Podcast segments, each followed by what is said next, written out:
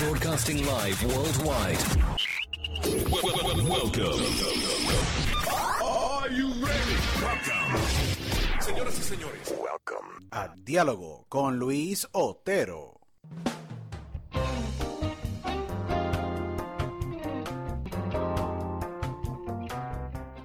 Bueno, bienvenidos a otra edición aquí de Diálogo con Luis Otero. Este es tu host, Luis Otero, agradecido con todos ustedes por estar en sintonía eh, con nosotros en este podcast, eh, en esta edición que tenemos que está súper interesante, súper especial para mí, súper cool. Eh, agradecido con toda la aceptación, hemos tenido más de 35 mil reproducciones en los pasados tres episodios. Eh, agradecidos con todos ustedes, eh, más de 75 mil personas alrededor del mundo a niveles de eh, reproducciones a través de aplicaciones externas. Nos han, nos han estado escuchando a través de formato audio y formato vídeo a través de YouTube y Dailymotion. Así que agradecidos con toda la aceptación de todos ustedes, los grandes episodios que hemos tenido. Y esto solamente apenas comienza. Tenemos grandes episodios próximamente y hoy no es la excepción. Hoy tenemos un gran episodio y antes de eh, presentar a nuestro gran invitado que para mí es un pionero en la música de en la música urbana en Chile. Antes de presentarlo a él, quiero exhortarle a todos que nos sigan a través de la página de Instagram, a través de arroba diálogo con Otero. Nos pueden seguir también en Twitter eh, y pueden seguirnos eh, a través de todas las plataformas digitales, sea Spotify, iHeartRadio, eh, Google Podcasts, en todas las plataformas nos pueden seguir. Ahora vamos a lo que vinimos, a lo que todo el, todos los oyentes de nosotros y todos nuestros seguidores les gusta las entrevistas que tenemos. Hoy tenemos un gran invitado. Eh, este exponente de la música urbana es un tremendo cantante compositor, completamente diferente a lo que muchos de ustedes han escuchado. Ah, sus canciones han tenido más de 4.9 millones de reproducciones desde el área de video a audio. Este exponente es de Chile, radica en Santiago de Chile. Es uno de los exponentes primordiales del género de la música trap en Latinoamérica eh, y es miembro de uno de los famosos grupos más grandes de la música eh, urbana, la famosa Chichi Gang, pero él completamente va por su propio lado y es uno de los exponentes de trap eh, únicos en su clase, desde lo que él canta, a lo que ha vivido y a lo que él proyecta alrededor del mundo.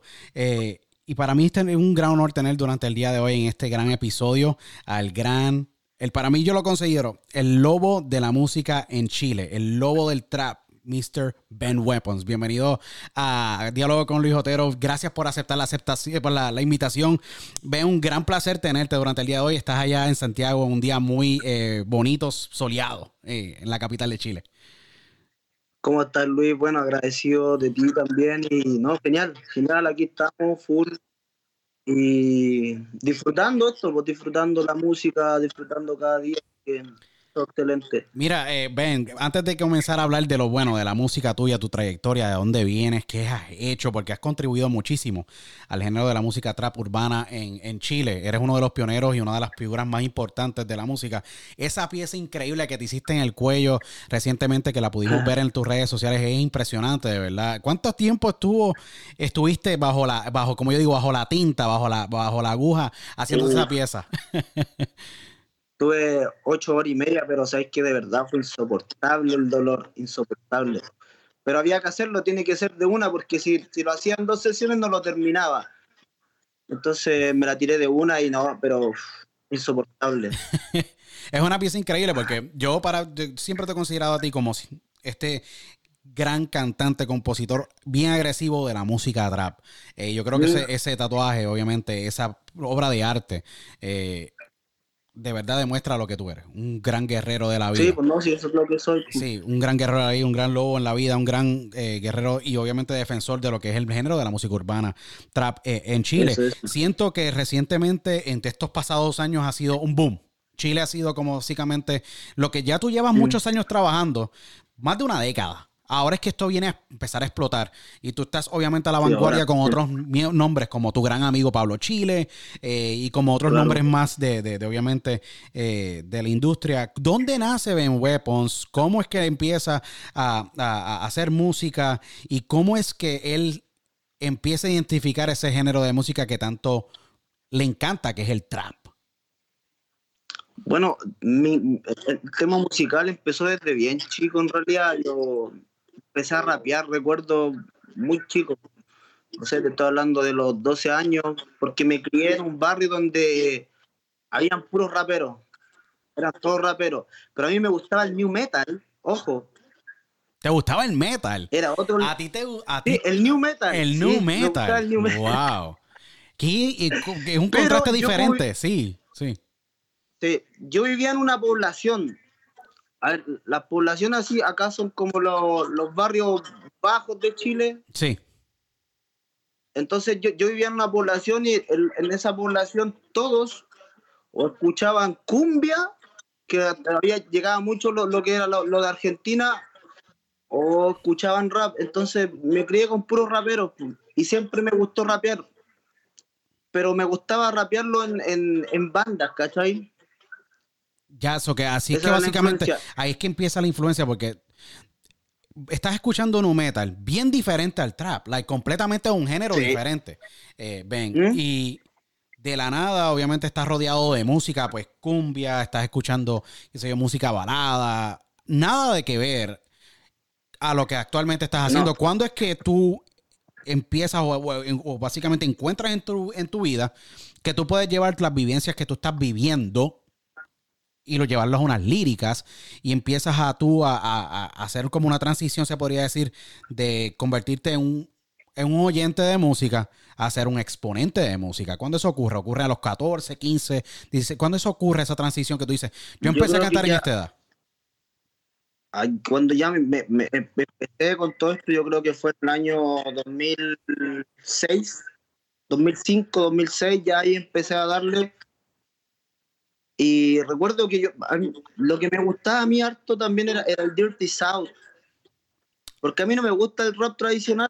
Wow, así a, ti te gustaba el slow, de- a ti te gustaba mucho más el, el Dirty South, para los que no conocen es este género, es un derivado del hip hop que básicamente fue liderado Sí. por los grupos como los 36 Mafia, como los Lil Jones, como los Jing. Yang Twins, más o menos en esa área. E- e- Eso, ya, eso es lo que a mí me gustaba, porque a mí me gustaba mucho el lujo, la plata, que hablaban de mujeres, droga, el calle, y eso es lo que a mí me representaba, ¿cachai? Entonces, intenté hacerlo, pero los productores que habían acá no podían, porque Chile tiene, estaba muy influenciado por otro, por otro estilo, ¿cachai? De, de rap. Entonces no pude, hasta que el 2011... eh, bueno, ya, ya estaba sonando la palabra del trap y yo ya estaba influenciándome por lo que estaba pasando en Estados Unidos. Estaba escuchando ya así mucho Gucci Mane, eh, Waka todo Waka lo que era Flocka Brick Flame, yep, seguro, seguro, Fetty Wap, todos Ya, esos son los que me influenciaron a mí, pero muchísimo. Entonces conocí un, un peruano y él también estaba, estaba con todo este tema del Dirty South y, el- y está también se estaba hablando mucho ya del trap y todo. Y él tenía un productor, me lo presentó, que vivía en, eh, vivía en Francia. Y él, él se llamaba Paolo Cesarelli. Y él me hizo mi primer, eh, me hizo dos beats de, de trap, los que yo le compré. Y ahí comencé ya a, a darle. 2011. Wow, desde el 2006 hay una evolución de 2007, 2008. Tú vas encontrando, porque yo digo, los primeros dos años del artista son encontrando esa identidad, dónde se identifica, en dónde cae. Y luego ya en el do- ya pasan todos esos años en la cual tú estás experimentando con música, porque tú estás experimentando hasta que llegas a, las Sí. la, la- a, a la, a- a la vida de, de- de Pablo, que es el productor, allá en Francia, te hace esos dos Sí. beats, te cambian la vida por completo. Porque ahí es que ya tú, Sí, por completo, te cambia la, vi- la vida. acá, lo que pasa es que yo probé acá mucho con productores de rap acá de Chile, pero nadie podía hacer la, nadie pudo hacer los beats como lo que yo estaba buscando, que era estilo gringo, nadie lo pudo hacer. Hasta que conocí al peruano eh, que se llama, él- él se llama Real Respect, que todavía está cantando ya. Y él me dio a su productor y de ahí empecé a... Increíble, increíble. Yo sé que a veces, y esa es una tremenda enseñanza para los, para los cantantes y todos los que quieran vivir de la música, a veces eh, tú tienes la facilidad de llegar a productores, pero posiblemente ese productor no es el correcto a lo que tú quieres hacer, porque eso te pasó Claro. a ti, te- te- eso te pasó a ti. Sí me pasó. Porque no, no lo tenías en Chile, porque en Chile no había la influencia de ese sonido. Encontrar a alguien que te pudiera No, llegar no. a, esa- a esas instrumentales, tuviste que ir a Francia, ¿me entiendes? Tuviste que contactar a una persona en Francia, a un productor en Francia, que Sí. ya tenía el oído y que te pudo dar lo que tú necesitabas para tú poder crear tu, Claro. tu arte, hacer el arte, ¿me entiendes? Crear tu, tu, tu pieza, que es la música, ¿me entiendes? Sí, porque él, él, de hecho venía, se había cambiado hace meses de Estados Unidos, él vivía en Atlanta de hecho, y ahí está. Ah, no, todo, tenía la influencia, tenía la influencia de Atlanta. Ahí es la capital del Dirty. South. Entonces, la hicimos, pum. Así que la hicimos. Y bueno, después seguí trabajando con él.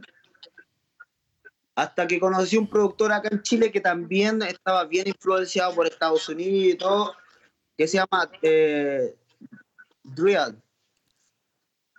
Y él me hizo, recuerdo, me comenzó a hacer beats de trap. Yo, yo más que nada le trataba de meter más música para que él eh, pudiera eh, llegar a los sonidos hasta que llegó a- al, al sonido de allá al gringo, ¿cachai? a lo que yo buscaba. Sí. Y recuerdo que el primer show de, de- que yo tuve así ya de trap fue el 2013 y que fue en el Teatro Caupolicán. Sí, eso es, esa básicamente, esa presentación fue, fue histórica, porque marcó tu carrera desde Sí. ahí hacia adelante. Esa fue, si no me equivoco, eh, eh, fue cuando tú cantaste por primera vez Trap Life. Creo que, si no me equivoco. Eh, o eso fue. No, eso no, fue hace esta dos- fue anterior. Ok, Sí, esta fue la primera porque esa la que está en YouTube fue el 2015. Pero la del 2013 fue el primer show de trap. Nadie sabía lo que era acá en Chile, pero nada. Habían otros artistas que estaban haciendo trap simultáneamente, pero no, nos, no éramos amigos aún. correcto. Ahora sí lo, somos amigos con los que están del comienzo, pero en ese tiempo yo tenía como otro círculo y me presenté en Teatro Caupolicán y la gente no, no entendía qué, qué es lo que estaba sonando, nada. Pero no me recibieron mal, fue, fueron respetuosos. Y te- lo que pasa es que Teatro Caupolicán es como de uno, uno de los escenarios más emblemáticos que hay en Y es Chile. más Entonces importante. no fue menor Sí. llegar y presentarme la primera vez ahí. Yo me acuerdo en el Caupolicán, porque te lo digo, eh, un ejemplo, para uti- utilizar un buen ejemplo de, de lo, de lo que Caupolicán representa en las carreras de, de artistas, como lo está diciendo Ben.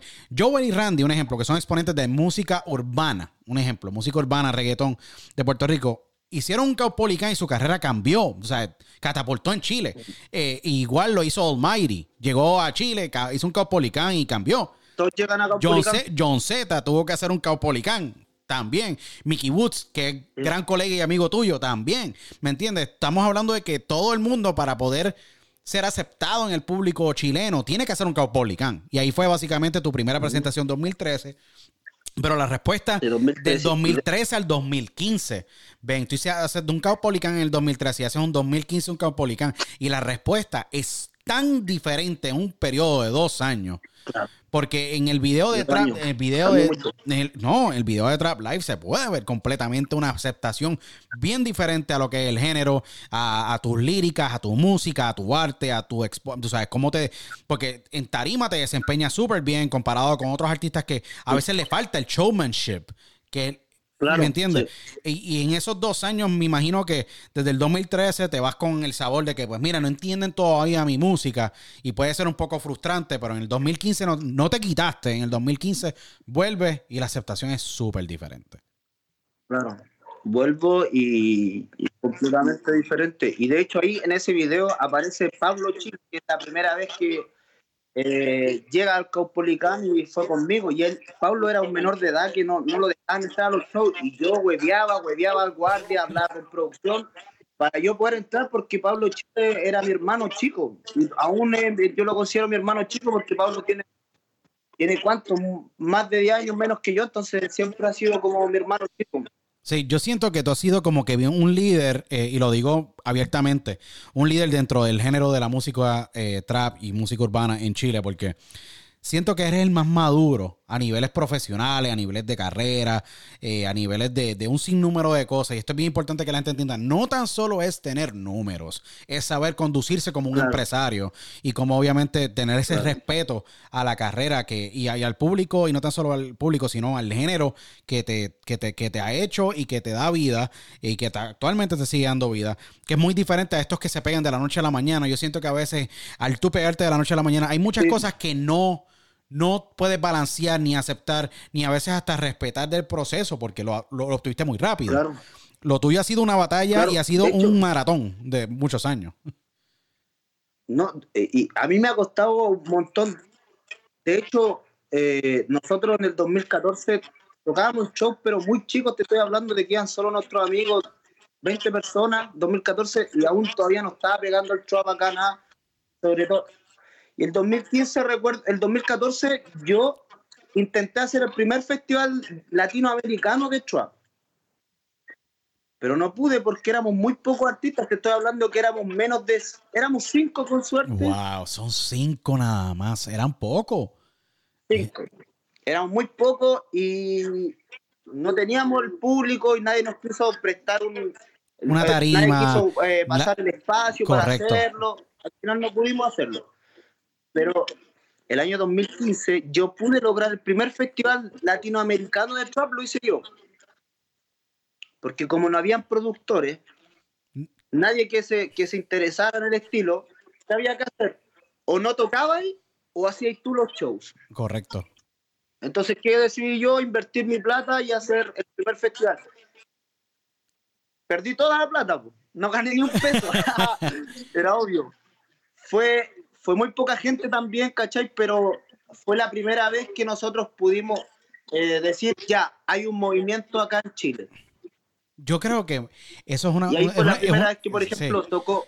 Es una, es, una, es una enseñanza de vida, porque tú, mano, tener esa fe de que, mira, voy a apostarlo en este festival y aunque no salga, vamos a tomar por lo menos la iniciativa de que vamos a crear un movimiento, tú sabes. Tú, tú asumir ese riesgo financiero y decir, mira, ¿sabes qué? Esto es algo que yo quiero hacer, me necesito, sabes, yo necesito seguir mi vida, pero necesito hacer esto para yo poder continuarla en paz. Porque eso te estaba molestando ya, ya dos años antes tú estabas tratando de hacerlo, lo hace, no le gana, pero la actitud que tú tienes es súper positiva de que dices, ¿sabes qué? Tenemos algo que ya por lo menos estamos comenzando. Y lo miraste más a un nivel colectivo, ven. Mucha gente no lo ven así. Mucha gente no lo ven así. No.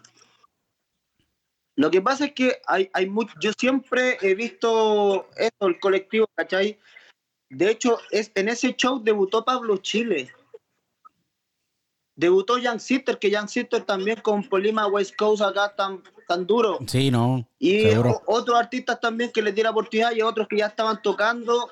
Eh, generamos eso y desde ahí en adelante te juro que cambió todo el panorama acá en Chile porque la gente se dio cuenta de que existía un movimiento y empezaron a salir shows chicos, eran shows muy chicos, pero ya existía algo, ¿cachai? Un show mensual y, de ahí adelante empezó a darle todo. ¿Cómo fue que empieza a crecer el negocio, empieza a crecer el género? Porque haces tú el show, todavía hay shows chicos, pero ya hay un movimiento. ¿Cuándo es que el movimiento coge fuerza? ¿Vinieron fuerzas internacionales de otros artistas o fue que internamente ustedes, porque ustedes hicieron mucho trabajo internamente? Estamos hablando que Pablo viene, tú vienes, o sea, tú liderando el grupo, Pablo, viene eh, Jan Sister, eh, tienes por ahí a, a Polimá, tienes un montón de otros artistas uh. que están entrando. ¿Cuándo es que el negocio empieza a crecer? Porque ustedes de 20, yo he visto visuales de miles de personas miles, pero miles de personas, sea un Caupolicán o en un Movistar Arena o en cualquier club, que ya no cabe la gente para un concierto de trap en Chile, es la verdad. Sí. Así está. Lo que pasa es que hay, hay dos factores, yo creo. Uno fue que nosotros eh, comenzamos a hacer trap gringo y, a la gente, había mucha gente que, estaba mirando lo que estaba pasando en Estados Unidos, empezó a gustar y nos empezó a seguir. Eh, nunca nos dejamos, nunca nos dejamos, aunque no, no, tuviéramos las reproducciones, no tuviéramos el presupuesto para hacer grandes producciones, seguimos, seguimos Y recuerdo que el 2015 eh, comenzó a llegar el, el, el trap de los puertorriqueños. Veo. Me parece que fue la. Ay, ¿cómo- ¿Cuál es el tema que sale de la gueto? Ah, no, la, la- la- la Una- ocasión, la oca- ocasión, la ocasión, la ocasión. La ocasión. Ya. Ese, ese fue el primer tema que pegó aquí. Tú sabes que pegó en todos lados y dejó la cagada con, con el trap. Sí. Pero en un comienzo nosotros tuvimos problemas con eso. Porque llegó tan fuerte, tan fuerte eso, y al, al- al público en general en Chile eh, le quedó en la cabeza de que eso era el trap.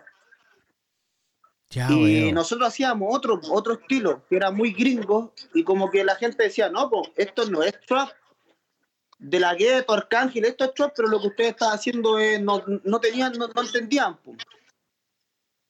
Entonces, eh, acá aún falta, porque aún falta que la gente se dé cuenta de que el estilo viene de Estados Unidos y no de los puertorriqueños, porque tú sabes que en Puerto Rico tienen su propia receta. No, correcto. Y cada, cada, cada país tiene su propia receta. Yo encuentro, mira, eh, y vamos a ser sinceros, si vamos a hablar de trap, eh, lati- si vamos a hablar de trap, trap latino, estamos hablando, vamos a hablar de Mesías, Taligoya, ese grupo que Claro, pues sí. también obviamente exportaron desde Nueva York.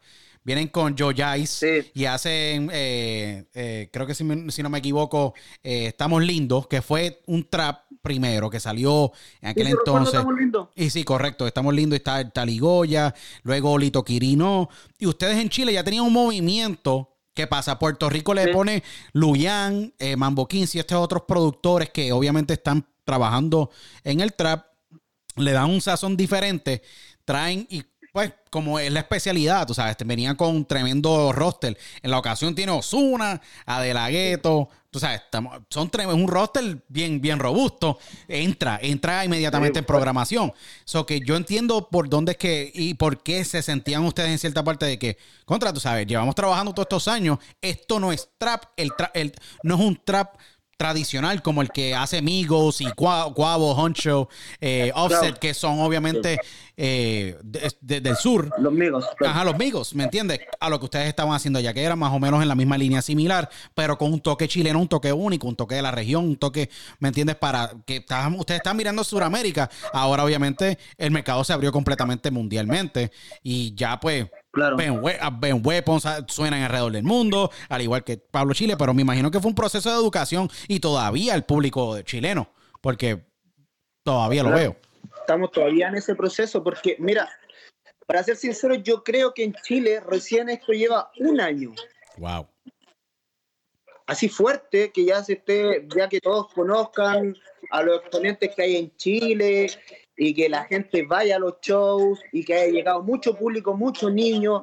Pero esto yo creo que lleva recién un año. No es más que un año, de verdad. Wow. Antes, yo de hecho tengo por ahí unos videos del 2017. Apenas ustedes están comenzando allá ahora mismo. Sí. Yo tengo unos videos del 2017 que nosotros estamos en una casa que era en la Trap House de acá, pero es una casa antigua donde no, no entran más de 200, de 100 personas, yo creo. Wow. Y, yo estoy- Increíble. y salgo con Pablo Chile, yo tocando, compartiendo escenario, y con 100 personas, eh, yo digo, oye, esto es 2017. Y ya en 2019 ya cambió totalmente, el- el- pero fue muy rápido, fue así muy rápido. De hecho, aún yo como que intento comprender cómo fue que explotó, porque el que explotó aquí es Pablo Chile, el, el- el que está llevando la batuta hoy en día. Tú sabes que el Pablo eh, nos ha ayudado a todos los que venimos atrás. Seguro.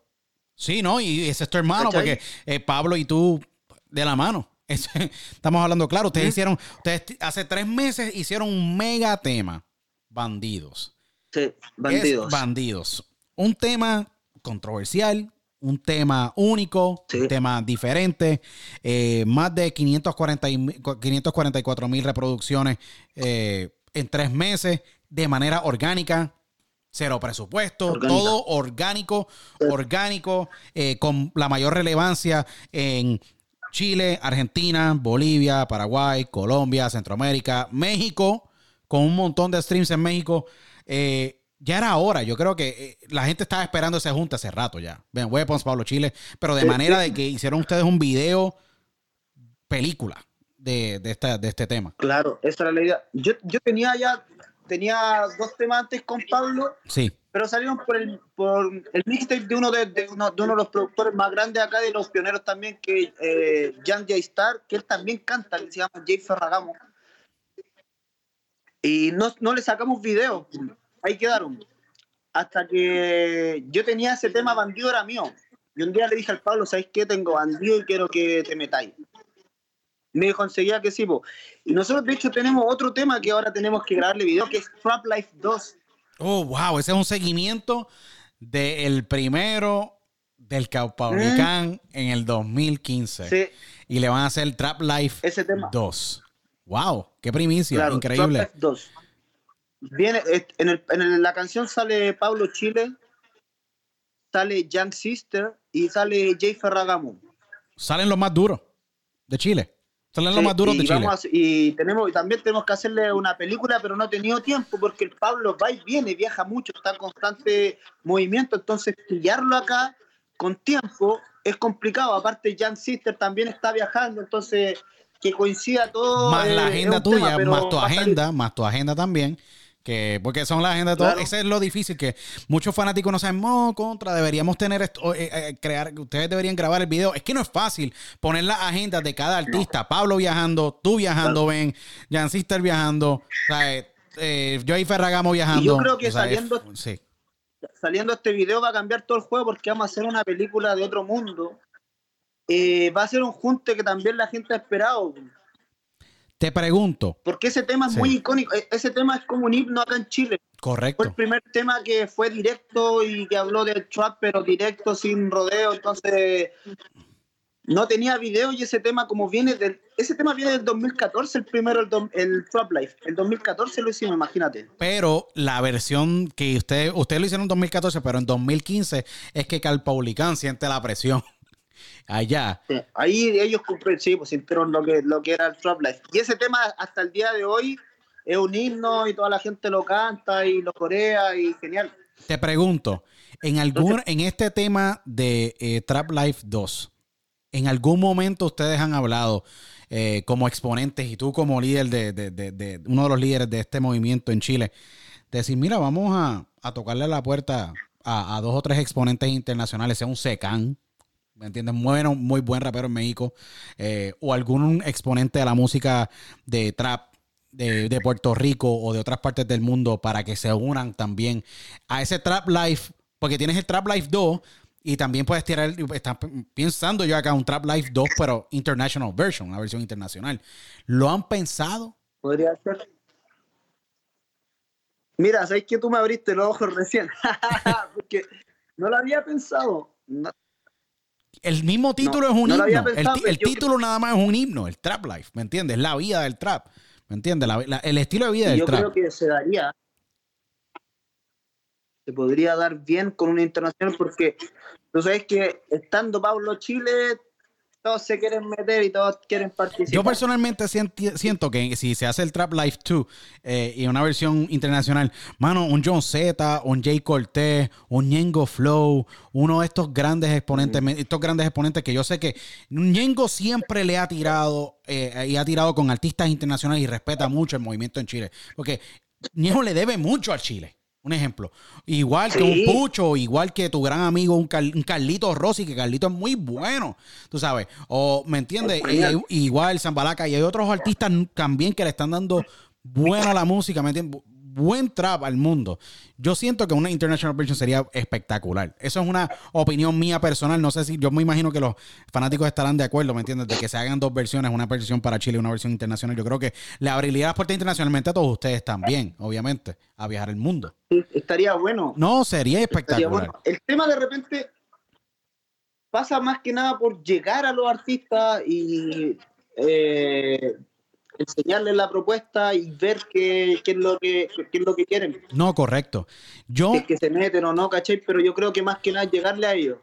yo siento que, adicional de, de llegarle a ellos, yo siento que, eh, tú sabes, Ben, tú has tenido dos mixtapes. Tú has sido el único artista en Chile en decir, ¿sabes qué? Yo voy a hacer un mixtape y voy a hacer otro mixtape. Y Has hecho dos mixtapes Uno, Money Talks, que fue el capítulo primero, que básicamente el primer capítulo, donde solamente las, las colaboraciones en aquel entonces fueron con Marlon Breeze y Big Angelo. Ese fue el primer, Sí. el primer, y King Seven. Y fueron básicamente la- el primer, el primer mixtape. To me, ese, y básicamente le llegaste a Estados Unidos bajo la plataforma de Dat Piff. Que hay muy pocos latinos que entran a Dat Piff, pero básicamente es el marketplace o el mercado más grande de mixtapes en el mundo. Haces esto con la Sí, sí. mentalidad de poder internacionalizarte tú y llegar a los ojos, obviamente, del mercado americano, como lo pudiste lograr con ese primer mixtape, porque luego en Money Talks, que es la segunda versión, está genial, pero bien internacional, con un montón de talentos de Venezuela, de Puerto Rico, de un sinnúmero de sitios. Claro, y, y ahí yo estuve. Hay, hay algo particular ahí. Yo. Eh, sa- sale Fly Migo Bango, que es un artista de Los Ángeles, pero que a nosotros nos influenció su música. Porque él hacía drill music, que es, es como el estilo de Chicago, del trap de Chicago. Sí, Y recuerdo que nosotros escuchábamos mucho Fly Migo y nos gustaba su música y todo, y de repente el, el productor Jay Ferragamo, no sé cómo, lo contacta, porque el Fly Migo estaba retirado de la música, wow, ok. Ya no estaba haciendo nada. Y él no, no- me escucha porque el Jay Ferragamo le manda mis canciones, me escucha y el hombre vuelve a la música gracias a nosotros. Y él nos dice, ustedes me, me hicieron volver a la música y empezó a sacar música de nuevo. Hicimos tres canciones eh, con él, hicimos un remix por ahí, hicimos dos, dos canciones nuevas. Con, hay una producción de dos productores de Aeroway Mafia, que tú sabes que Aeroway Seguro. Mafia ya es... Eh, seguro. Tengo una De Carlos renombre, son tres- eso es puro- de- puro de no renombre. el nombre del segundo productor, pero un duro. no, puro renombre. O sea, Aeroway Mafia son...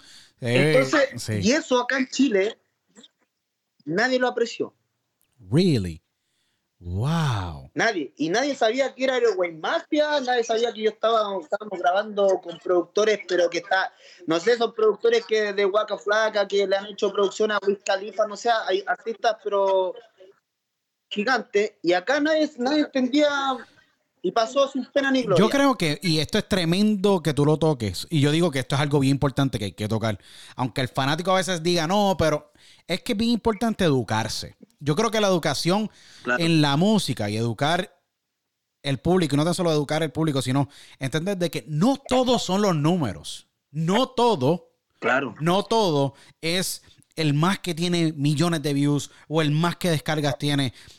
Eh, hay muy buenos músicos, productores, arreglistas, compositores, cantantes, exponentes como tú eh, y un sinnúmero más que eh, la música que han hecho es increíble. Tienen unos re- resumés o unos roster increíbles. O Aeroway Mafia han trabajado no tan solo con Wiz Khalifa, han trabajado, han, le han hecho beats a, a la gente de, de- de Cash Money con Lil Wayne. Le han hecho temas a- le han hecho te- le han hecho temas a Cole Andre, a Rick Ross, a, a Briscoe, a un montón de artistas, de cantantes, de raperos, de, de, de tremendos liricistas, inclusive Freeway, que es una leyenda en la música. Y yo creo que la gente tiene que educarse y entender de que, mira, eh, no todo es esta burbuja de productores. Son buenos los productores en esta burbuja, pero hay muchos más. Porque si ahora mismo tú haces un tema, un ejemplo, eh, con Swiss Beats, lo más seguro, tampoco pues en, en Chile pues eh, lo acepten o puede ser que lo acepten o en otras partes del mundo lo aprecien. O sea, estamos hablando Swiss Beats ha hecho temas Claro. históricos. So que ahí Aeroboy Mafia también. Tú sabes que ese es el detalle, que Por eso te digo, muy pocas personas se dieron cuenta del calibre de lo que nosotros habíamos Sí. conseguido. Para nosotros era, yo te lo digo, para nosotros era como, cuando comenzamos era un sueño grabar con, o tener un- un- un- un- una producción de, de un productor de Aeroway Mafia. es que el, el nivel Entonces, musical es grande. conseguimos, El nivel musical es muy grande. hay dos canciones que están producidas por ellos, entonces aquí nadie lo apreció y pasó sin, sin pena ni gloria, como te digo. Yo siempre digo que en esos casos así como ocurre, de que pues o no aprecian básicamente eh, la música o, o el productor, esto es lo que ocurre. Pasan 7, 8 años, tú coges ese mismo tema, lo vuelves a relanzar, ya con obviamente tú con tu carrera más establecida de ya de lo que está establecida, porque obviamente esto, como tú estás en un maratón, como tú dijiste, yo estoy en un maratón, esto ha sido bien difícil y esto seguirá. Tú vas para atrás y vuelves y relanzas ese tema y ahí se vuelve relevante, porque eso pasa muchas veces. Eso pasa muchísimas veces. Sí, pasa. Y de hecho lo hemos hablado con el, con el productor Jay Ferragamo de que cuando, esté, cuando estemos pegados, weón, La vuelves a lanzar. a relanzar esta weón, recién ahí va a coger así fuerza. Es que ese es el, el punto. Ese es el punto y estoy completamente de acuerdo. Muchas veces eso le pasó a Dari Yankee con su tema Impacto, lo produjo Scott Storch. Y la gente dice, pero Scott Storch, Impacto, el, el tema de Impacto, eso fue después de la gasolina. Sí, Impacto, fue, fue el tema. gasolina. Pero nadie apreció, un ejemplo, que Scott Storch, el famoso productor eh, de la canción de Baby Boy, de Sean Paul y Beyoncé, de, de Lean Back con, con, con Fat Joe y Remy May, y el productor de, de- de los temas de Cry Me a River con Timberland, fue el productor de esa canción. ¿Entiendes? Y Esto es un tipo que es una calibre increíble. Es un calibre, no, por eso te digo, otro calibre, pero hay- eso pasa que la gente como que si no lo conoce Sí. y eh, no existe nomás. Es bien importante educarse, muy importante educarse y. Es- Lean, hay muchos, muchos productores y muchos artistas buenos allá afuera. Y eh, hay que educarse, de verdad. Y yo eh, eh, he visto tu carrera bien de cerca en los pasados años, porque haces ese mixtape de Money Talk y que Fly Migo te haces el host. El host de ese, de ese primer, eh, de ese primer mixtape. Y luego llega el año 2006, un 11 de octubre, y tú lanzas Money Talk parte 2.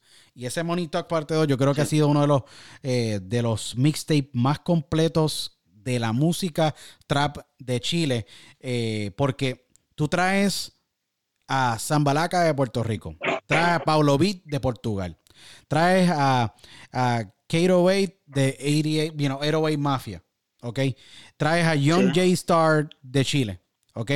Eh, traes a Bardalucci de Estados Unidos, traes a Amigo Bankroll de Estados Unidos, a K-Rip de Estados Unidos, y adicional de eso, esto lo mezcla eh, eh, Taito Kuch de Chile. O sea, estamos hablando que Sí. un mixtape bien, bien completo, eh, con tremendos featurings, tremendas pistas. Tú sabes, aquí Hero y Mafia nuevamente está aquí. Eh, ese, también ese mixtape siento que, que dejó bien marcada la huella y tuvo mayor aceptación. Ha tenido un montón de visualizaciones en That Piff, mucho más de lo que tuvo Money Talk. Creo que ya la gente se estaba Claro. acostumbrando. Pero aún así en Chile, yo pensé que en ese momento con ese mixtape aquí en Chile se iban a dar cuenta de lo que estaba pasando, pero tampoco pasó. Entonces, Wow. como te digo yo, 2016 aún estaba en pañales todo este movimiento acá en Chile. Entonces la gente no, no pescó mucho. Pero ahora, lo que viene ahora, yo creo que va a tener, ya va, va- a darme la aceptación de todo el público y, y ya para llegar a las grandes ligas.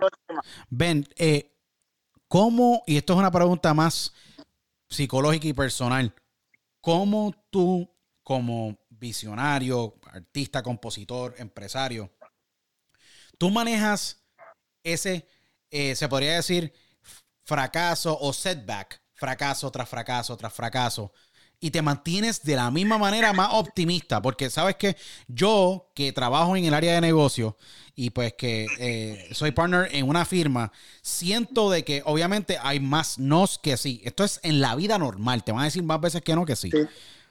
Pero hay que tener un cierta parte, una mentalidad para uno poder sobrellevar esos nos y siempre ir buscando ese sí. Como empresario tú has podido pensar, y obviamente y cantante y, comp- y compositor, decir, mira, ¿sabes qué? Este Money Talks tuvo visualizaciones, me fue más o menos. El segundo Money Talk, tremendo tiempo que le dedicaste, tremendos productores, no me lo aceptaron. Para ti, obviamente, dice contra, fracasé, pero nunca, nunca te quitaste. Muchos se quitan en la primera intento, en el segundo intento y se desmoralizan y dicen no, no más. Ya, tú sabes. ¿Cómo tú te has mantenido tan fuerte mentalmente de decir, mira, ¿sabes qué? Eh, voy a seguir metiendo mano, voy a seguir trabajando, voy a seguir con la frente en alto y voy a seguir buscando y voy a seguir haciendo la música que me gusta. ¿Cómo tú te mantienes en ese setup o en ese mind frame para tú poder tener ese éxito que ahora estás teniendo? Lo que pasa es que nosotros empezamos de cero. Acá nunca hubo apoyo de nadie. Eh, a mí nunca me pasaron, en los primeros shows nunca me pagaron ni 10 pesos. Entonces, cuando tú empezáis desde cero y generáis un movimiento, y después veis que ese movimiento sigue avanzando y que avanzó, y, bueno, mucha gente no sabe que yo y otros artistas estuvimos detrás de todo lo que está pasando hoy. Sí.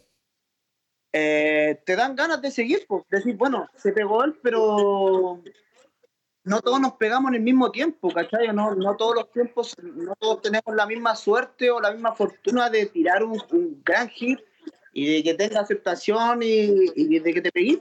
Sí. Pero lo sigo buscando, ¿cachai? Yo sigo, sigo buscando y, y estoy buscando nuevas cosas, ¿cachai? Siempre tratando de innovar, pero siempre enfocado en lo que hago yo y, y voy a seguir hasta que lo logre, ¿cachai? ¿No? Yo siento que, toda, es que tú vas a estar. a Yo siento, yo siento que tú tienes la mentalidad, y lo digo con mucho respeto, yo siento que tú tienes la mentalidad de, de, de, de estos pioneros en la música, eh, eh, un Eminem o un Dr. Dre, que por más que se veían de que, pues mira, estamos haciendo un sonido, porque ellos tampoco vendían muchas copias en aquel entonces al principio, Ah, y- y obviamente se pegan a través del tiempo, nunca dejaron de trabajar de la misma manera. Trabajaban mucho más cuando tenían más éxito. eh, que eso es lo que pasa. Sí, muchos, muchos trabajan fuerte al principio, se pegan y se echan para atrás. Yo, yo siento que tú vas a ser de los que, que va a continuar a una velocidad mucho más rápida cuando estés pegado, porque, porque tienes la disciplina. Claro, es la tienes la disciplina, que eso falta. Y a mí me encanta, aparte a mí me gusta esto. No, por eso te digo, yo no lo hice porque yo conozco muchos artistas de ahora que se metieron a la música por plata o porque tenían plata y tenían eh, para invertir, ¿cachai? Pero jamás pensando en, en- en algo más global, en, en generar algo. A mí siempre me ha gustado generar y dar oportunidad a artistas. Yo ahora yo tengo más de 10 artistas que están trabajando conmigo, a los que yo los estoy ayudando y trato de enseñarles cosas, ¿cachai? Para que ellos puedan seguir avanzando. Y siempre lo he hecho, no es primera vez y siempre lo voy a hacer porque me gusta, ¿cachai? Sí, yo encuentro que eh, ahí es que viene básicamente el lado de un líder. Un líder no tan solo es eh, treparse una tarima, mover una, mo- mover una masa y obviamente eh, llevar un movimiento, llevar un movimiento, trabajar una masa, crear música, pero crear esa generación de otros exponentes porque eh, Claro. eso yo lo he visto, eso se ha, se ha visto. Eh, Birdman nunca fue el rapero más exitoso cantando, pero desarrolló muchísimos. Pues, desarrolló muchísimos raperos, ¿me entiendes? O cantantes. Demasiado. A- a- al- eh, eso ha sido al, al igual que, que Slim Williams, Ice Cube, y esto solamente mencionando los que son mainstream, sin contar esos Lupe fiascos, que básicamente también Lupe empezó muchas carreras allá como las de Jeremiah en Chicago y otras áreas de Estados Unidos, o que, y pues, utilizando son Igual que en la música urbana, o sea, en la música urbana tenemos que un DJ Dicky fue uno de los primeros en filmar a- y los primeros en, en grabar a, a, a Wisin y Yandel, ¿me entiendes? O sea, hay muchos, Sí, hay muchos que son así. Sí, y tú tienes esa, esa, esa visión de poder pues, seguir desarrollando. Yo creo que ahí habla mucho más eh, de lo que es un líder y lo que tú has representado y lo que representas y seguirás representando en el, en el movimiento de Chile, pero eh, te, acercas, estás acercando ya a la internacionalización porque vienes con mucha música. eh, en octubre sé que tienes un baúl de canciones ahí que tengo un baúl de. tengo videos grabados que grabé ahora en Los Ángeles. Y tengo que soltar. Hasta ahora en octubre soltamos. Lo que pasa es que pensábamos soltar ahora, pero aquí son las fiestas patrias del país, la gente anda en otra y es pérdida de tiempo soltarlo este mes, la verdad. ¿cuántos temas tú tienes guardado? Sé que me dijo, me dijo por ahí eh, tu gran eh, eh, manager y tremendo amigo Greco Meléndez que tú tienes, pero un baúl de canciones. Estamos hablando canciones y canciones y canciones que pueden pasar años y van a seguir saliendo canciones tuyas, Ben. ¿Cuántas, Sí. ¿Cuántos temas tienes? Que- yo creo que tengo material de aquí hasta el otro año, pero fácil. Y sigo haciendo cosas. Y, y lo que pasa es que nos enfocamos con los chicos de mi, de mi equipo en hacer hits. Ya no estamos haciendo temas porque sí, si no nos gusta todo, no lo hacemos simplemente. Y cambié mucho, cambié mucho lo que venía haciendo, que era más drill music y algo mucho más agresivo, mucho más violento algo mucho más digerible y un poco más chill y, y yo creo que con eso vamos bien. yo de hecho ya no estoy, no, ya no estoy rapeando los temas, sino que estoy entonando. Estamos haciendo cosas diferentes, pero sin perder la esencia, ¿cachai? Sin perder la calle, sin perder lo que yo estaba proyectando. Y está bueno ese material, a mí me gusta y a todos los que se lo he mostrado le ha encantado, de verdad. Es que yo creo que es- está evolucionando. Estás evolucionando como exponente, evoluciona el género. Y ahora mismo yo creo que es, es un momento bien importante. Y lo digo por la simple razón de que Chile todavía se encuentra en pañales. En el, en, esto Sí. está apenas comenzando. Acá, yo siento que la velocidad en que la música viaja en Puerto Rico, Estados Unidos y Centroamérica, viaja a una velocidad de 150 millas por hora. Que yo siento de que yo cuando salió Te Boté, pues cambió, el, cambió completamente el sonido. El sonido cambió. De cuando salió Te Boté. El tema, pues, cambió la línea y ya pues la línea de trap sigue, pero no tanto como eh, ahora que es un poco más dancehall, un poco más smooth en los Sí. sonidos. Yo sé que tú Sí, tienes temas grabados, yo sé que tú tienes temas grabados con alguien me dijo por ahí que tú tienes temas grabados por ahí bien, bien interesantes que son fuera de trap, pero que mantienen una línea también bien esencial a lo que tú representas. Claro, así es. Ahora, eh, hace dos días grabé con Carlitos Rossi. Con Tremendo, expo- Zambalaca. tremendo exponente, Carlitos Rossi, que, que estuvo muchos años con Jay Álvarez y también Zambalaca también. Tienen la bendición Es de que están de- aquí, pues, están acá en Chile. Sí, yo sé que si no me equivoco estaban por ahí en gira. con Jay Álvarez haciendo, andan de tour, entonces aproveché. Y bueno, yo con Carlitos Rossi tengo amistad hace muchos años, con Zambalaca también, muchos años, entonces todo bien. Ya, de hecho, yo había sacado un tema el 2015 con Zambalaca, 2016, no recuerdo. Si no me equivoco fue Para qué, Y- producido por Youngstar, que Claro, para qué fue ese tema, para que el Sí. tema número 11, el segundo eh, mixtape Money Talk, que le exhorto a todos los que nos estén viendo y escuchando que busquen estos dos mixtapes. Pueden entrar a datpiff.com y entrar y poner en la barra a mano derecha poner Ben Weapons con Z a lo último, que diga con S a lo último, eh, y pueden eh, escuchar estos dos tremendos mixtapes. Porque el, el último mixtape de Money Talk 2 eh, está bien brutal, porque tú tienes a Fly Migo Bankroll con códigos, que fue un tremendo tema. A mí me gustó mucho el tema. Tienes también el tema de Mi Ambición con Fly Migo también. Y uniste a K-Reaper Bardalucci en el tema Tú No Puedes, que son, es otro tema también. Sí. Eh, bien interesante, son bien intenso, de verdad. Yo siempre me encuentro, he estado escuchando tu música y la he escuchado por un buen tiempo y siento que tú tratas de construir una novela o una, una vivencia, una película, eh, o se podría decir un o sea, una secuencia de sucesos en la canción. Eh, Claro. así es que también el proceso creativo es tuyo cuando tú vas a escribir. Te, eh, ¿Trabajas mucho con la visualización de lo que vas a escribir en la libreta para luego llevarlo al micrófono? ¿O es algo que te viene con pura improvisación a cuando estás en el booth? No, yo, yo empiezo a escucho el beat y boom, empiezo a fluir de acuerdo a eso. Me Wow. gusta escuchar primero el beat para después escribir, de acuerdo a eso, porque hay, hay, hay artistas que escriben primero y de acuerdo a eso generan eh, la producción, pero yo no, es al revés. Me gusta escuchar eso y ahí darle. Yo creo que eh, eso es, a, mí me parece siempre interesante porque cada artista tiene su proceso creativo. Cuando has trabajado con, un ejemplo, con eh, 808 Mafia o con Fly Migo o con Zambalaca o con Carlitos recientemente, que son exponentes que el público que escucha a Diálogo con Otero los conocen. El proceso creativo en el estudio, eh, me imagino que como tú trabajas es diferente a cómo trabaja Carlito, es muy diferente a cómo trabaja Zambalaca, pero a la, a la hora de la verdad, para crear el tema, buscan siempre un common ground. Eh, Claro. a veces chocan esas ideas en el, en el estudio o siempre es, mira, esto es free pass, vamos a hacer música que a ti te guste, que a mí me guste y que a todos nos guste. No, eh, bueno, por ejemplo, con, con, con Fly Migo, él tenía la misma línea mía, entonces teníamos mentes muy, muy similares. Eh, siempre un mensaje full calle, full calle. Entonces, le poníamos más que nada, ya de qué hablamos, ya hablemos de esto y dale, y fluye. Y entonces siempre la idea de él conmigo era muy similar, cuando hacía eh, colaboraciones con artistas de acá de Chile también muy similares. Ahora con Carlitos, por ejemplo, y con Zambalaca tuve que cambiar un poco, ¿cachai? Porque lo que hicimos ahora es un reggaetón, de hecho. Really? Que yo hace- Increíble. sí, yo bueno, yo quiero escuchar esa reggaetón. canción. Yo quiero escuchar esa canción. Wow, un reggaetón con Entonces- Ben Weapons. Qué cool.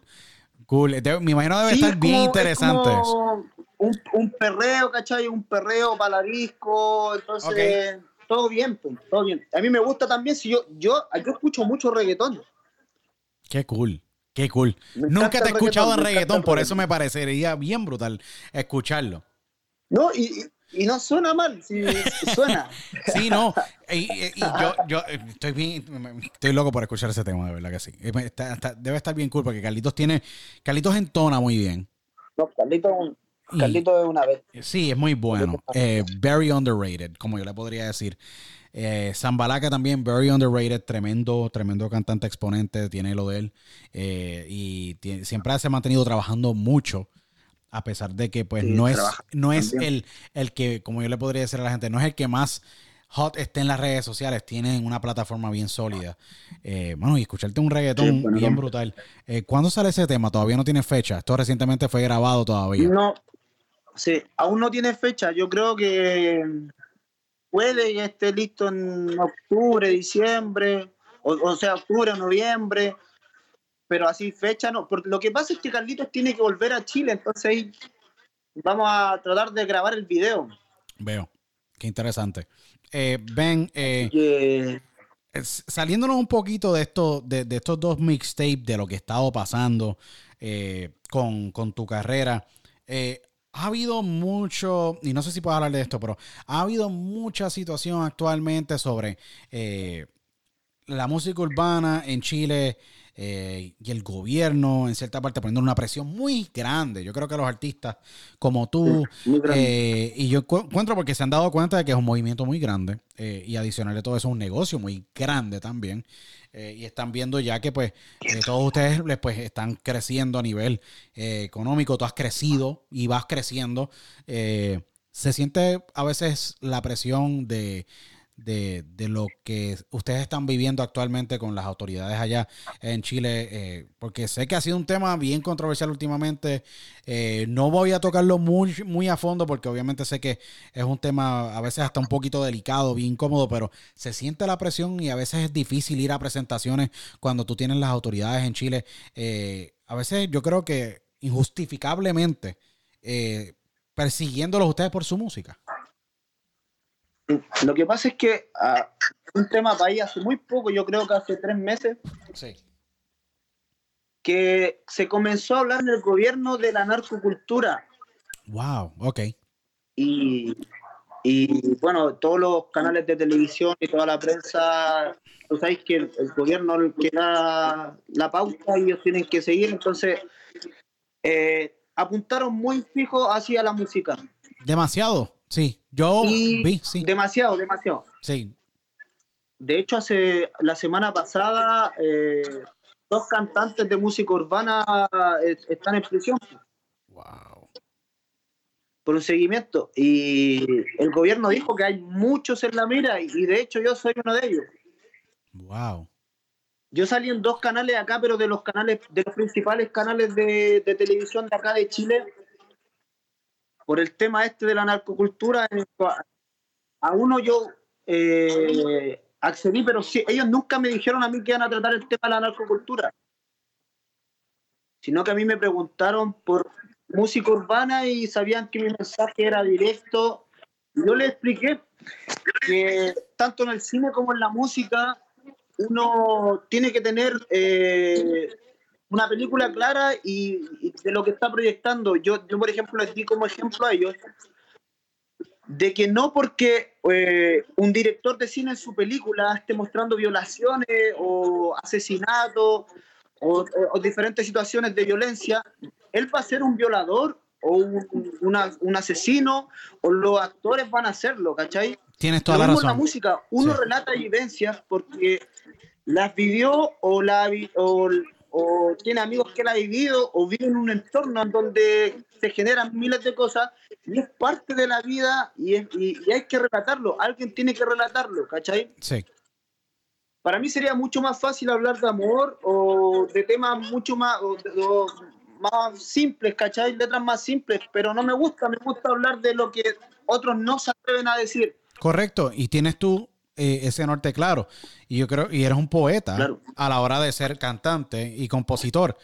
Eh, y, y lo, y lo comento, y no vamos, como yo dije, entrar a fondo, porque yo sé claramente que tú estás viviendo de la música, llevas levantando a tu familia por muchísimos años.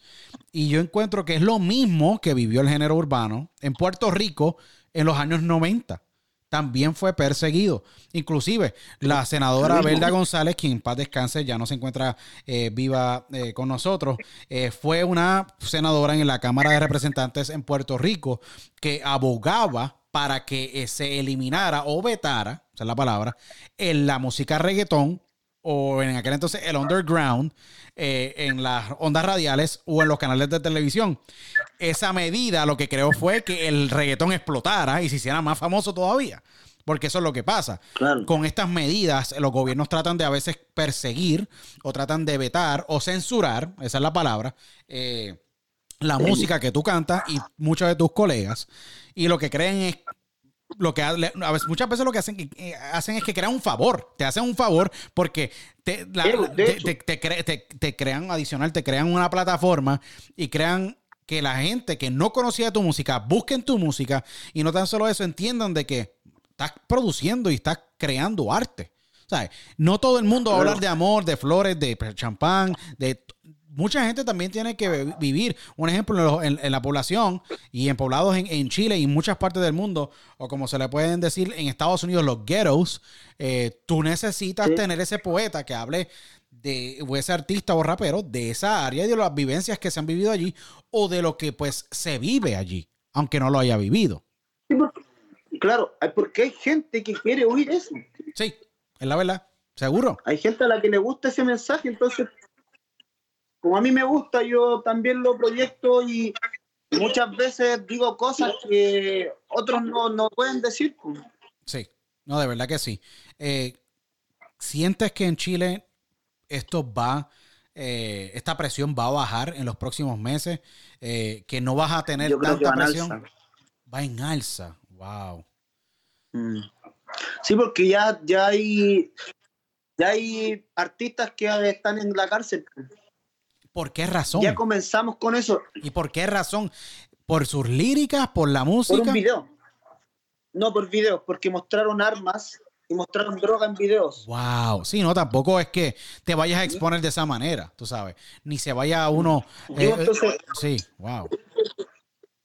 Hubo una investigación y están investigando no a, no tan solo a ellos, sino que a muchos artistas urbanos. Eh, lamentablemente aquí en Chile aún no se toma el peso de eso. Yo he hablado con otros colegas y le he dicho, oye, ¿sabéis qué? Hay que cuidarse, mira lo que está pasando. Hagamos algo, ¿cachai? Para contrarrestar esto. Y como el movimiento aún no es gigante y, la- y no hay una industria musical en Chile desarrollada, ahí queda el tema, po. pero está, está complicado, porque van a seguir persiguiéndonos y, y van a seguir, lamentablemente, bueno, espero que no, eh, más artistas en la cárcel por este tipo de cosas, ¿cachai? Entonces, No, de verdad que yo siento que a pesar de que tus líricas son fuertes, a veces tus líricas son y cuentan unas vivencias de, de lo que está ocurriendo en Chile, yo siento que tú siempre has mantenido y te has mantenido caminando bajo la línea correcta y has sido bien disciplinado en esa parte. Y yo lo tengo que decir, te respeto mucho por eso, porque trabajar esa línea es muy importante porque es muy fácil cruzar la línea y caer en lo que ocurrió recientemente con estos dos exponentes de la música. Eh, la has trabajado muy bien, obviamente. eh, eres un tipo súper disciplinado, un negociante, obviamente. Cuentas una historia y te has mantenido súper claro en tus cosas, eh, sin obviamente causar, ni provocar, ni crear una mala impresión, sino estás contando una historia. Bien difícil llevar Claro. eso a nivel lirical y a nivel eh, visual con, con los proyectos eh, y con los videos de No, tu- es complicado porque a nivel visual en un video, cuando tú tienes este contenido, es muy complicado no mostrar eh, cosas, contenido explícito. Correcto. Porque tú sabes que ahora todo entra por la vista, si no, no basta con tener una canción, si no tenéis video, la gente simplemente no la pesca. Sí. Yo es que el, que el mercado ha cambiado, la industria ha cambiado. Yo me acuerdo cuando yo compraba discos, iba yo a la tienda y compraba un disco y me consumía el disco completo, pero solamente había un video de todo el disco. Claro. Ya no, ahora es un es una industria de Ahora sencillo. Porque, un ejemplo, eh, tú tienes más de 4 millones de reproducciones eh, y estoy hablando de todos los videos y canciones, audios inclusive que hay en la plataforma de YouTube y más. Y van en, obviamente van en alzada a niveles de, de impresiones y, y visualizaciones.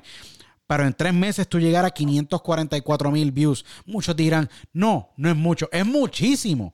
544 mil views es casi una cuarta parte del país de Puerto Rico. Un ejemplo, eh, pues, eh, casi son la mitad de, de países, ¿me entiendes? 544 mil Sí. visualizaciones de manera orgánica. No es fácil, ¿me entiendes? Y es bien complejo. eh, y, en ese, y en ese video que se puede tomar de cualquier manera, eh, tienes esas 544 mil visualizaciones y en cuestión de dos o tres días vas a tener un sinnúmero de más de miles y tienes más de, o sea, más de 14 mil interacciones. O sea, aquí hay mucha, mucha gente viendo tu contenido. So que yo entiendo en Hay cierta parte, yo ya veo por qué en cierta parte, inclusive eh, esto está ocurriendo en Chile, porque yo creo que el poder que ustedes tienen es muy grande. Claro. Ahora, en este momento, claro, la música tiene un poder muy grande. Y se, se dio vuelta todo, porque antes nosotros no éramos, escucha, no éramos escuchados, pero ahora el Chuap acá es lo número uno en Chile. Ya entiendo, sí. Imagínate que eh, hay festivales gigantes de cumbia en los que están invitando artistas urbanos porque va cambiando, está, está evolucionando. Sí. Imagínate, cumbia con Chuap es como... Y la gente recibe bien y acepta y todo genial. ¿No has pensado hacer una fusión tú? Eh, brincar también a hacer lo que muchos han hecho de entrar a otro género. Eh, ocurrió mucho y ocurre todavía mucho eh, en República Dominicana. Reciente- recientemente Diamond La Mafia, Gino Mela hicieron un dembow. Gino Mella, allá de Chile también hizo un dembow. Han hecho, hay muchas fusiones. Nunca has pensado hacer otra fusión. Has hecho ya reggaetón. Nos diste la primicia con Carlitos y con Zambalaca recientemente. Dembow también. Wow, en serio. Qué interesante. Sí, también tengo un dembow por ahí en YouTube, un videito. Y no, yo me abro a lo que sea música urbana, yo cero problema. Pero yo sí siempre les digo a todos que yo me identifico 100% con lo que es el trap. Es que el trap es básicamente tu, tu fundación, tu, es tu base. Sí, por eso es lo mío. Yo, eso es lo mío donde yo me siento cómodo. Yo puedo hacer otros estilos musicales sin problema, pero lo mío siempre va a ser el trap. Y trato de que la gente lo sepa, porque que te- tener mi identidad, porque hay muchos artistas que acá tú no sabes qué hacen, porque hacen de todo, entonces son artistas ur- urbanos nomás. Pero yo me gusta encasillarme y, y no tengo problema en encasillarme. Yo digo, yo soy artista trap, pero soy versátil y puedo hacer esto, esto, otro y lo hago bien. Te hago una pregunta, Ben. ¿Qué adicional de las vivencias durante tu niñez y actualmente ya como, como un líder del, del género de la música trap, qué te inspira adicional de lo que de la calle? ¿Qué te inspira? ¿Cuál es la inspiración de Ben? ¿Qué artistas o exponentes tú tratas de, de utilizar inspiración de? Me hablaste de, de, de exponentes en Estados Unidos como, Waka Flocka, que es tremendo, eh, Roscoe, Sí, eh, ¿qué otros artistas te inspiraron o te inspiran actualmente todavía a seguir haciendo música? Bueno, eh, al comienzo yo creo que yo me, me fui por este lado porque yo siempre he estado ligado a, a un mundo eh, que no, no, no te voy a decir delictual, pero sí con, eh, donde he visto muchas cosas. He visto desde, desde pequeño, yo vi muchas cosas que no debía haber visto. Entonces yo vengo con otro, tengo otra mentalidad. Mira, yo te voy a decir algo. Soy de los pocos artistas acá que no consume nada. Yo no consumo ni drogas ni alcohol, nada, ni cigarro, nada. Qué bueno. Wow. Qué bueno. Eso es bueno. Y es porque Seguro. yo cuando chico vi muchas cosas que pasaron por culpa de droga y de alcohol, entonces como que desde chico vengo con esa mente de que yo nunca eh, iba a consumir porque no quería llegar a, a ese punto donde veía gente vuelta loca, entonces vi muchas cosas que a mí me marcaron mi niñez, ¿cachai? ¿Cómo tú procesas? por eso- ¿Cómo tú ¿Cómo? procesas?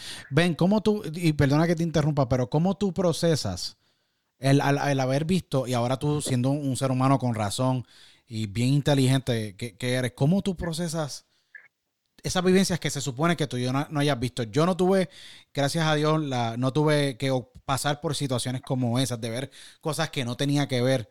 Pero ¿cómo un niño procesa eso y cómo tú has evitado caer en eso que viste? Porque no todos son fuertes mentalmente como tú de decir, mira, ¿sabes qué? No voy a fumar, no voy a beber, voy a crear una carrera, voy a ser disciplinado, voy a hacer la diferencia en mi vida, voy a hacer la diferencia en un género, voy a hacer la diferencia en un estilo de música. No todos tienen esa mentalidad de poder romper o de no emular lo que vieron. ¿Cómo tú procesaste esto a través de los años? ¿Cómo es que tú haces, o te, te podría decir, hiciste el cambio de decir, no lo que vi, quiero cambiar mi vida? ¿Cómo fue? ¿O- ¿Hubo un, hubo un momento, un antes y un después, o, o fue un proceso? Lo que pasa es que eh, yo siempre he tenido dos personas en mi vida que son mi mamá y mi abuela.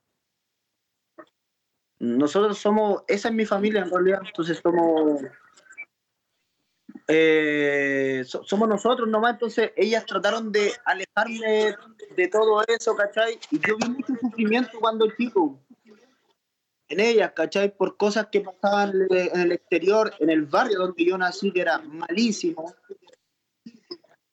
Después nos vinimos a otro barrio y nos cambiamos de comuna, pero era lo mismo, exactamente lo mismo.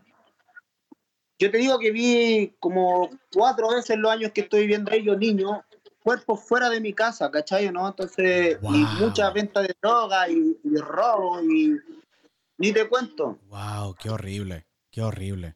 Yo, yo me crié en un, yo me crié en un ambiente así. Entonces yo como que vi tanta cosa eh, que ahora yo puedo hablar de lo que sea y a mí nadie me puede venir a decir, no, es que tú no lo viviste, no lo... Yo lo viví, yo estuve allí, yo sé cómo es, tengo muchos amigos que han muerto, muchos que están en la cárcel por, por delincuencia total, full. Sí, Entonces, como que yo por eso, lo que yo viví, lo que yo sé, es lo que yo te puedo contar en mis canciones, ¿cachai? ¿No? sí. A mí no me, no, no me, no me sale cantar de amor y de otras cosas porque yo me crié en la calle y, y la calle eh, fue gran parte de lo que soy hoy, ¿cachai? ¿no?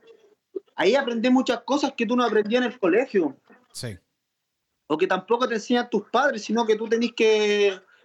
La aprendí ahí, ¿cachai? ¿no? sí. Yo sé que tiene que ser bien, bien impactante lo que viviste y poder, y poder estar en, en este camino de, de la música y ser un tipo limpio. eh, Sí. te tengo que felicitar porque no es fácil. No todos pueden, no todos pueden eh, hacer una transición de niñez a, a adulta. Claro, De la no, manera y que lo yo más que nada, yo todo lo que te digo, yo lo hice por mi madre y por mi abuela. Ellos son los pilares en mi vida, entonces yo siempre les dije a ella que yo no, yo no le iba a pasar, hacer pasar rabia o miles de cosas, aunque yo no te voy a decir que yo soy una blanca paloma y que nunca he hecho nada, también tengo mis cosas, pero gracias a Dios estoy acá y todo bien. pues. que eso es lo importante. Ben, eh, tiene mucha música que va a estar saliendo en los próximos meses. Mucha gente va a estar escuchando de ti. ¿Qué se puede eh, esperar de ti en estos... en- ¿qué, se puede esperar de Ben? ¿Qué le puedes decir a la fanaticada que te está viendo? ¿Qué se puede esperar de Ben en estos próximos temas que van a salir? Nada, que viene, viene un nuevo Ben. La verdad es que un nuevo Ben con mucha más fuerza, eh, con mucho más, mucho más profesional todo. Eh, sin perder mi esencia, estoy generando contenido mucho más fresco y que y mucho más fácil de digerir, la verdad. ¿Qué es lo que te- tengo que hacer para poder meterme directo en lo que en, en la escena que está sonando? Adicional de estos... Y una vez que ya lo logre, sí. voy a volver a lo mío y con el mismo contenido, pero tengo que bajar un poco para poder subir. Sí. Es así, pues tú sabes cómo funciona. No, correcto. Y me imagino que vas a colaborar con otros géneros. Y aunque, como yo digo, nunca abandonas tus raíces, pero siempre vas obviamente a buscar la, la alternativa de siempre de, de poder expandir más Claro. porque tienes la mentalidad empre- empre- empresarial. eh, ¿qué le falta? ¿Cuál es el sueño que todavía te falta adicional de hacer en la música? Que yo digo que tú lo has hecho, pero te falta te falta un premio, inter- un pre- un premio nacional, un premio internacional, que es- yo sé que es lo que muchos artistas buscan, pero ¿qué te falta en la música para tú sentirte que un poquito más realizado? Porque tú eres un lobo y sigues agresivamente haciendo mucha música, pero ¿qué te falta para llenar esa, esa, esa, área dentro de ti? Yo creo que es que la gente aprecie mi trabajo. Yo creo que eso es lo que falta, porque a mí me, a- yo, yo me siento conforme con lo que yo estoy haciendo y con lo que hago. Y tengo un equipo genial detrás de mí que me ayudan en todo. Y- pero yo creo que falta eso, que la gente se dé cuenta de que lo que yo estoy haciendo eh, es genuino, no es un producto solamente, sino que es música real, 100% real. Eh, porque tú sabes que nosotros vivimos de la- del- del- del- público. Yo creo que falta eso, falta que la gente se dé cuenta y que acepte y ¡pum! Y despegamos. Adicional de la aceptación del público, que yo sé que mucha gente va a apreciar tu música. Yo la aprecio mucho porque eh, cantos de corazón se te puede notar cada vez que estás haciendo un tema. Eh, ¿Qué mensaje tú le tienes que enviar a todos los que te han apoyado? A esos fanáticos que te han apoyado, eh, esos 500 y pico de mil fanáticos que recientemente eh, te han ayudado a llevar esta canción a, un trending grande dentro de lo que es la plataforma de YouTube, pero adicional ha aumentado cierta parte de la popularidad estos pasados tres meses de manera asombrosa. ¿Qué mensaje le tienes que dar a todos los fanáticos de Chile y del mundo? Porque hay muchos fuera también que te escuchan. Nada, que Weapons eh, va a llegar a todos. Yo estoy seguro de que voy a llegar a todos lados y me van a escuchar. Tarde o temprano me van a conocer y nada, que vengo con un mensaje directo. Yo no cobro nada, que no soy un producto, yo soy una persona 100% real y que viene un material excelente. A mí me encanta el material nuevo. Así que vamos, vamos para encima No, yo- y vamos a lograr. Yo no, me, yo no me detengo hasta lograrlo. no, seguro, nunca te has detenido en estos pasados 10 años y ahora menos vas a parar. Después de tanto tiempo. No, no paro, ya no después, después de, No, ¿y dónde voy a conseguir trabajo con todas estas? No, por eso que, que yo, te, yo, te iba a, yo te iba a decir, no, eh, eh, de verdad tienes un canvas, eres un tattoo collector, como se le puede decir, un coleccionista de tatuajes. Eh, esta, Sí, me encanta. sí, no, yo sé que te, que te encantan muchísimo eh, y, y sé que esa pieza eh, recientemente que te la hizo Carlos Cristian, que es tremendo Sí. tattoo artist o Tatuador. ta- tatuador allá en, en Chile. Eso es una de las piezas, pero te encanta coleccionar tatuajes.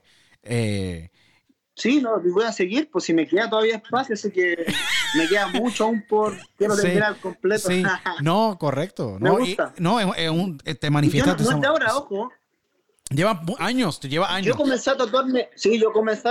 Mi primer tatuaje fue a los 13 años. Wow, en serio. Llevo un rato ya tatuándome y no lo, no lo hago por moda o si no. Yo, de hecho, antes tenía todo el cuerpo ya tatuado, lo que no se veía. Porque acá el tema de la sociedad y un tema cultural es muy fuerte. En Chile está muy atrasado Chile con todo este tema de la música, tatuaje, el arte en general. Está muy atrasado Chile. Yo creo que, mira, y eso es bien interesante que tú lo, tú lo hablas, porque acá en Estados Unidos es normal. ¿Sabes? Yo conozco tremendos normal. ejecutivos normal que, que tienen un tatuaje en el cuello y, y en la pierna y Mm. en las manos y no importa. Acá no. Tú sabes, eso que. Acá es así de simple. O eres tatuador, eres artista, o tienes tu propio negocio en el que no tengas que, no sea algo muy formal, ¿cachai? ¿No? Pero eso. Y nadie más anda, anda así. Wow. Personas normales acá no tienen tatuajes en el cuello en las manos. No, yo, normal, tú sabes. Y yo, a mí me encanta el arte. Yo conozco tatuadores, inclusive hay uno en la familia, Méndez Tatú, que, que básicamente tatúa eh, y le gusta el tatuaje. A mí me encantan los tatuajes porque he visto mucho a Mr. Cartoon. eh, mi- un duro. no, un durísimo. Estamos hablando, estamos hablando de Mr. Cartoon. Eh, tuve la oportunidad de conocer a Nico Hurtado, gran amigo. Eh, Nico Hurtado es tremendo tatuador. Obviamente en, lo- en- en colores es increíble. Le ha hecho tatuajes, obviamente, a grandes celebridades como The Rock, eh, etcétera. Pero No, es que allá en Estados Unidos el nivel que hay es, pero No, impresionante. Otra cosa. No, seguro, impresionante, pero eres un tattoo collector y yo lo, a mí me encanta mucho porque eh, mucha gente dice, no, pero es que es una expresión, es otra arte. ¿Me entiendes? No es que no se está haciendo tatuajes para. No, es que Ben Weapons le gusta el tatuaje porque se, se representa algo para él. Punto. Claro. O sea, eh, sea las manos, sea el cuello, esa última pieza, esa última pieza Claro, representa yo- muchísimo. Yo conozco, Seguro. conozco muchos artistas que ahora salieron y están sonando, se tatuaron el cuello, las manos y listo.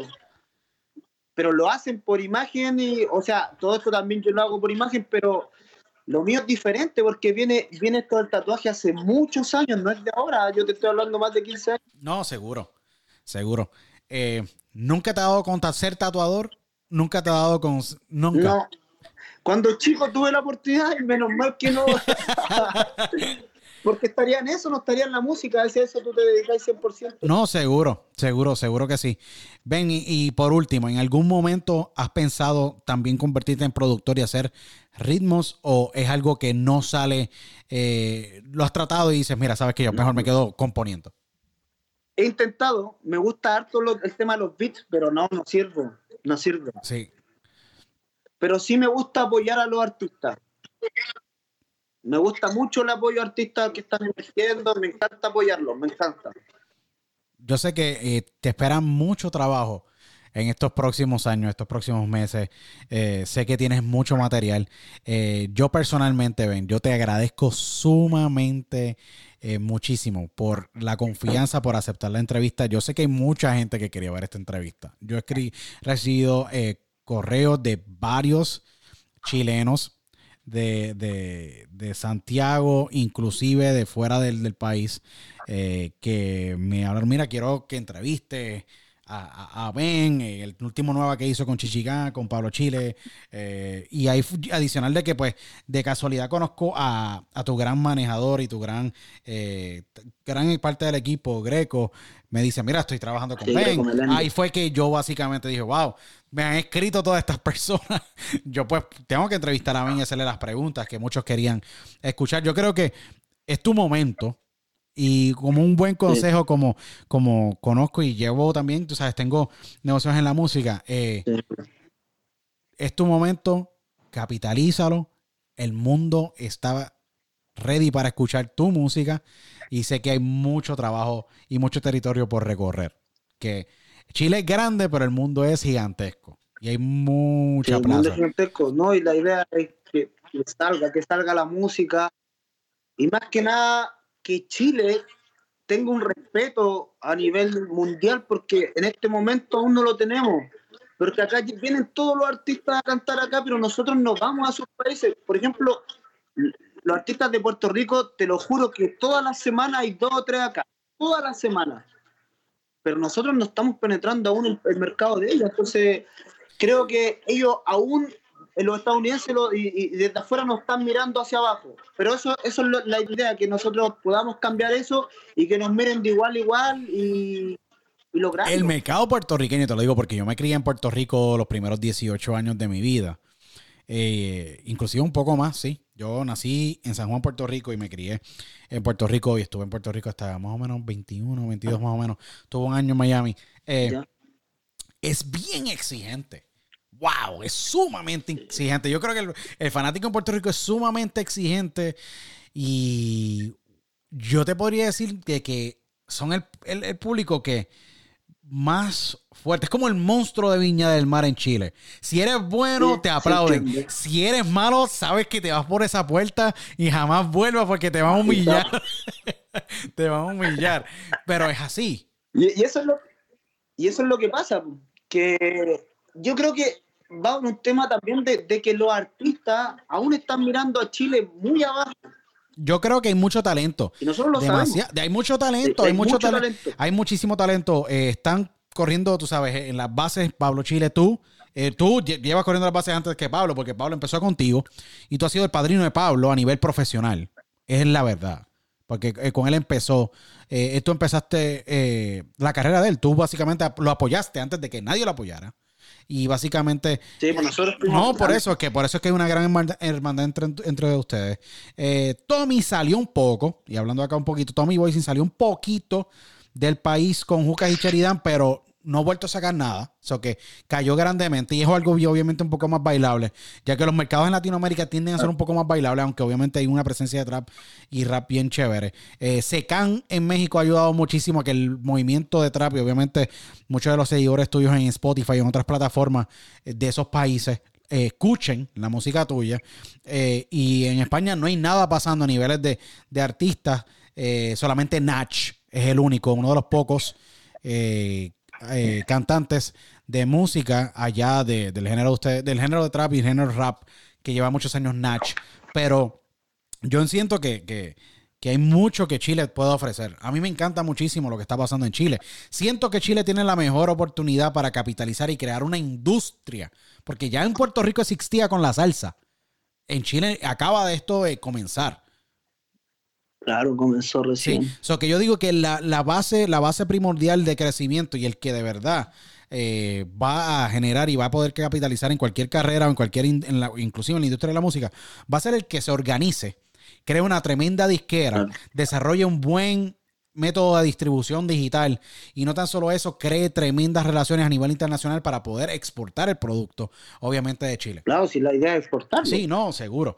Y yo creo que Chile tiene la mejor oportunidad en esa parte. Eso que como hombre de negocios, yo sé que hay mucho que tú estás trabajando y yo sé que eh, hay muchas cosas que se avecinan buenas para tu carrera. Ven, y, te agradezco nuevamente tu confianza y por no, a ti, aceptar, muy agradecido, de verdad, no, por aceptar esta, esta invitación, esta conversación.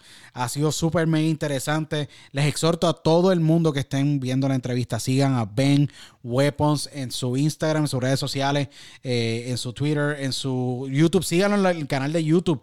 Búsquenlo bajo Ben Weapons, con esa lo último, igual Ben Weapons Straight. Así mismo en, en Instagram lo pueden seguir. Eh, Vamos a llevarlo a 100 mil seguidores, de verdad. Hay un montón de seguidores que él tiene, pero estamos por ahí, eh, está creciendo grandemente.